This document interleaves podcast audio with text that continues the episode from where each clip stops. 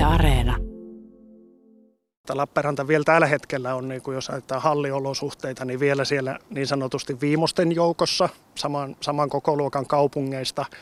Et esimerkiksi Lappeenrannasta on tehty kyllä niin kuin reissaamista sitten tuonne niin Valkealan suuntaan, Kouvolaa, jossa on harjoitteluolosuhteet olemassa yeah. tällä hetkellä.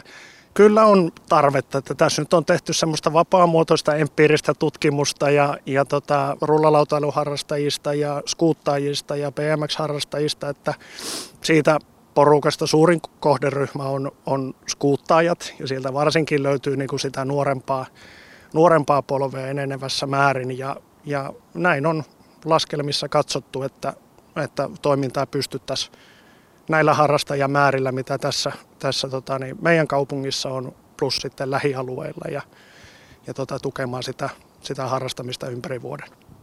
Täysin ilmasta harjoituspaikkaa ei pystytä tarjoamaan, mutta tota, asiakasmaksut tulee, sanotaan, että ne tulee olemaan kyllä harrastajille maltillisia. Ja uskon, että harrastajat tietyllä tavalla varmasti osaavat arvostaa myöskin sitä heidän harrastamisen tukemista siinä suhteessa, että varmasti sitä sitoutumista myöskin sen, sen hallitoiminnan kehittämiseen ja, ja mahdollisesti sieltä voi pienistä löytyä niitä uusia rullalautayhdistyksen jäseniä ja innokkaita, innokkaita sitten myöskin jatkamaan koko tätä harjoitteluskeneä Lappeenrannassa.